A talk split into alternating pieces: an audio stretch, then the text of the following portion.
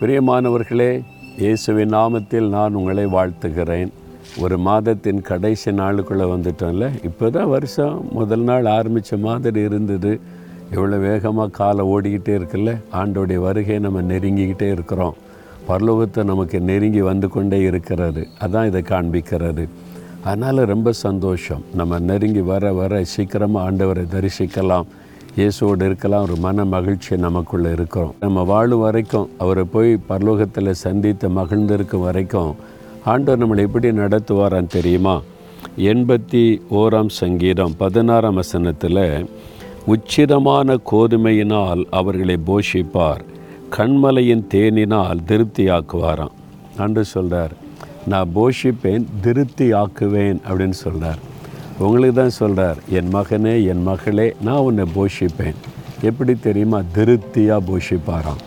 ஆண்டவர் எப்போவுமே திருப்தியாக போதும் போதுன்ற அளவிற்கு அவர் ஆசிர்வதிக்கிற ஒரு தேவனாக இருக்கிறார்.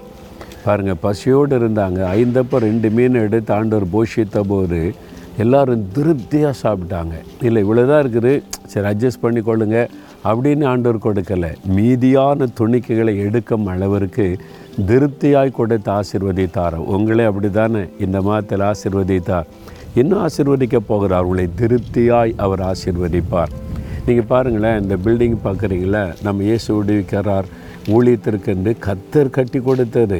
இவ்வளோ பெரிய பில்டிங் இவ்வளோ ஆசீர்வாதமாக மகிமையாக திருதணி பார்க்குறீங்களா? இதெல்லாம் இயேசுவுக்கு சொந்தம். அவருக்கு நாங்கள் வேலை செய்கிறோம் இங்கேருந்து அவருக்காக ஊழியம் செய்யலாம்.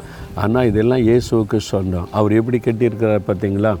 ஒரு காலத்தில் வெறும் ஓலை கூரைக்கு கீழே ரொம்ப கஷ்டப்பட்டு ஊழியத்தில் உட்காந்து கடிதம் அனுப்புவது பத்திரிக்கை அனுப்புகிற எல்லா வேலையும் செய்கிறோம் இப்போ பாருங்கள் திருப்தியாய். போதும் போதுன்ற அளவிற்கு. போதுமா?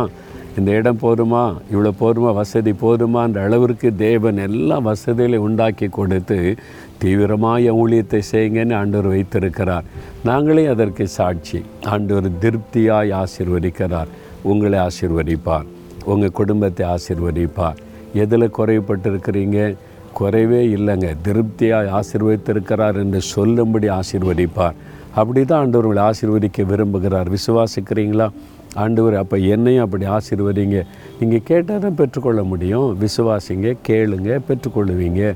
கேட்குறீங்களா அப்படியே கண்களை மூடி தகப்பனே எங்களை ஆசீர்வதித்து திருப்தி ஆக்குகிற ஒரு நல்ல தகப்பனப்பா நீங்கள் இந்த மகன் இந்த மகள் என்னையும் அப்படி ஆசீர்வதிங்க.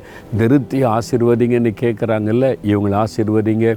குடும்பத்தை ஆசிர்வதிங்க அவனுடைய வருமானத்தை ஆசிர்வதிங்க அவன் கைட்டு செய்கிறத ஆசிர்வதிங்க நிரம்பி வழியும்படி ஆசிர்வதித்து திருப்தியாக்கி மகிழ பண்ணுங்க.